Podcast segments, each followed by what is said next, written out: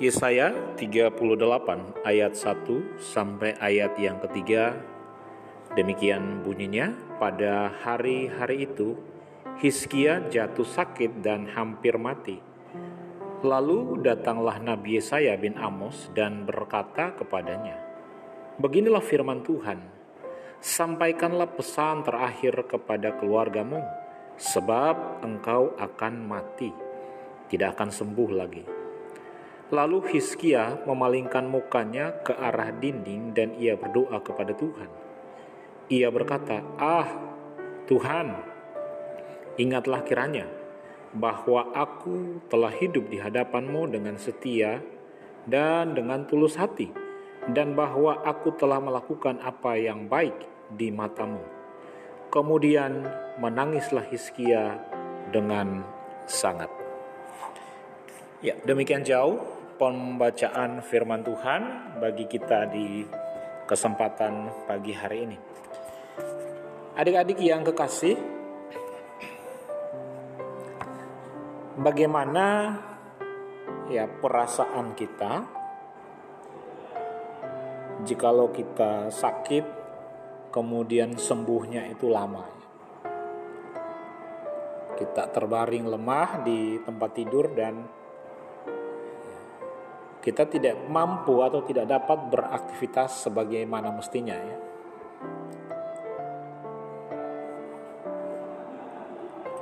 Kalau kita saya saya atau kakak yakin bahwa ketika kita mengalami sakit yang cukup lama ya kita terbaring lemah dengan kondisi yang fisik yang tidak kuat, kakak percaya bahwa tentu ada rasa cemas, ada rasa khawatir. Apalagi, apalagi kalau andai kata saja dokter datang kemudian memberikan vonis bahwa sakit kita tidak akan sembuh dan lain sebagainya. Tentu ini semakin memperkuat ya kecemasan, kekhawatiran, ke ketakutan di dalam kehidupan kita. Nah, adik-adik, kalau kita baca bagian firman Tuhan di Yesaya 38 ayat 1 sampai 3 tadi, kita mendapati bahwa situasi yang sama, keadaan yang sama juga dialami oleh Raja Hizkia. Dia menjadi raja dalam usia yang masih sangat muda, umurnya 20 tahun, ya. Umurnya 20 tahun dia sudah menjadi raja. Tetapi kemudian dalam proses perjalanan hidupnya dia mengalami suatu sakit penyakit suatu sakit penyakit yang sangat berbahaya dan kemudian sakit ini pada akhirnya akan membawa dia kepada kematian.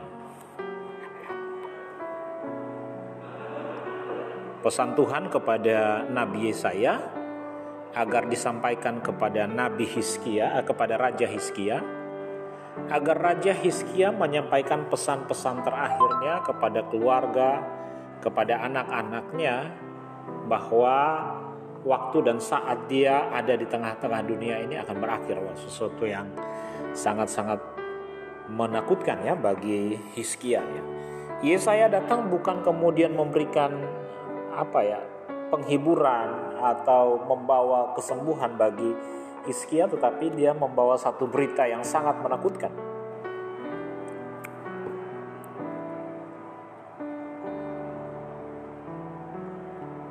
Tetapi dalam catatan Alkitab, adik-adik kita perhatikan bahwa Nabi Hizkia bukan menjadi takut, lari, kemudian pergi meminta kepada dukun, kepada jampi-jampi dan lain sebagainya. Dia tetap tenang, Kemudian dia percaya, dia berharap kepada Tuhan. Firman Tuhan menceritakan bahwa dia berbalik, kemudian dia tunduk dan berdoa, memohon kepada Tuhan agar sekiranya Tuhan berkenan memberikan kepada dia kasih karunia kesembuhan.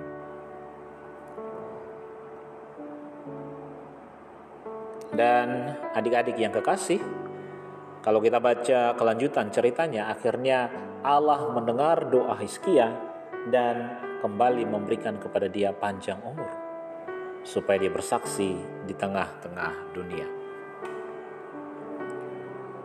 Adik-adik yang kekasih, ya kalau kita bawa dalam kehidupan kita adik-adik, ya Hizkia punya persoalan sakit yang mungkin dialami.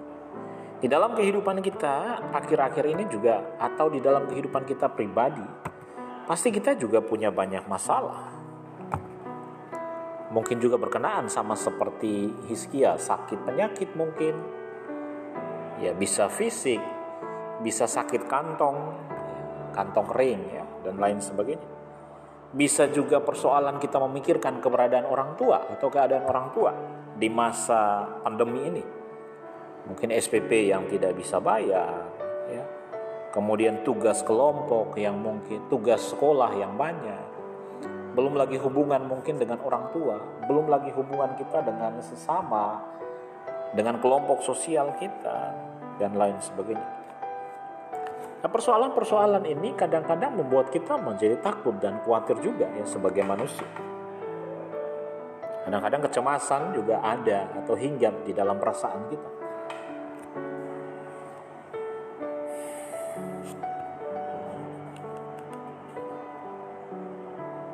Tetapi adik-adik yang kekasih di dalam Tuhan Yesus Kristus, hari ini kita diajar oleh Tuhan.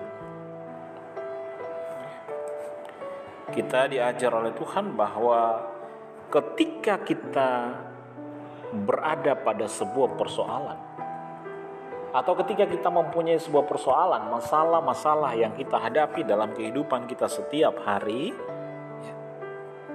kita datang kepada Tuhan minta pertolongan kepada Tuhan.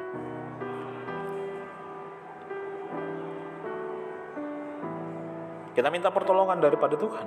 Karena firman Tuhan berkata bahwa mintalah maka akan diberikan kepadamu. Ketoklah maka pintu akan dibukakan.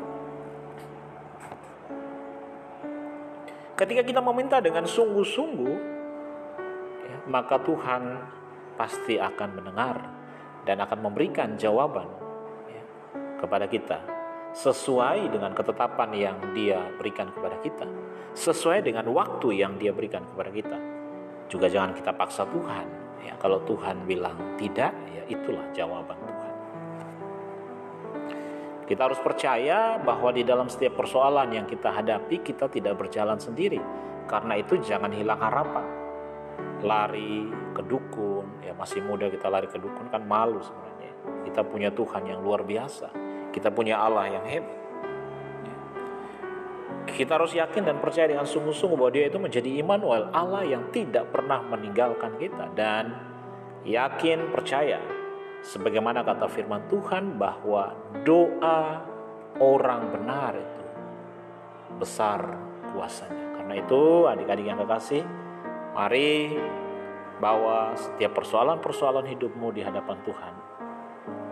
Dan percaya Tuhan pasti akan bertindak atas kehidupan kita. Amin. Kita berdoa, kami bersyukur sebab Engkau baik Tuhan. Terima kasih untuk kebenaran yang sudah Engkau perdengarkan bagi kami. Mampukan kami di dalam rohmu supaya kami melakukannya. Di dalam nama Yesus, haleluya. Amin.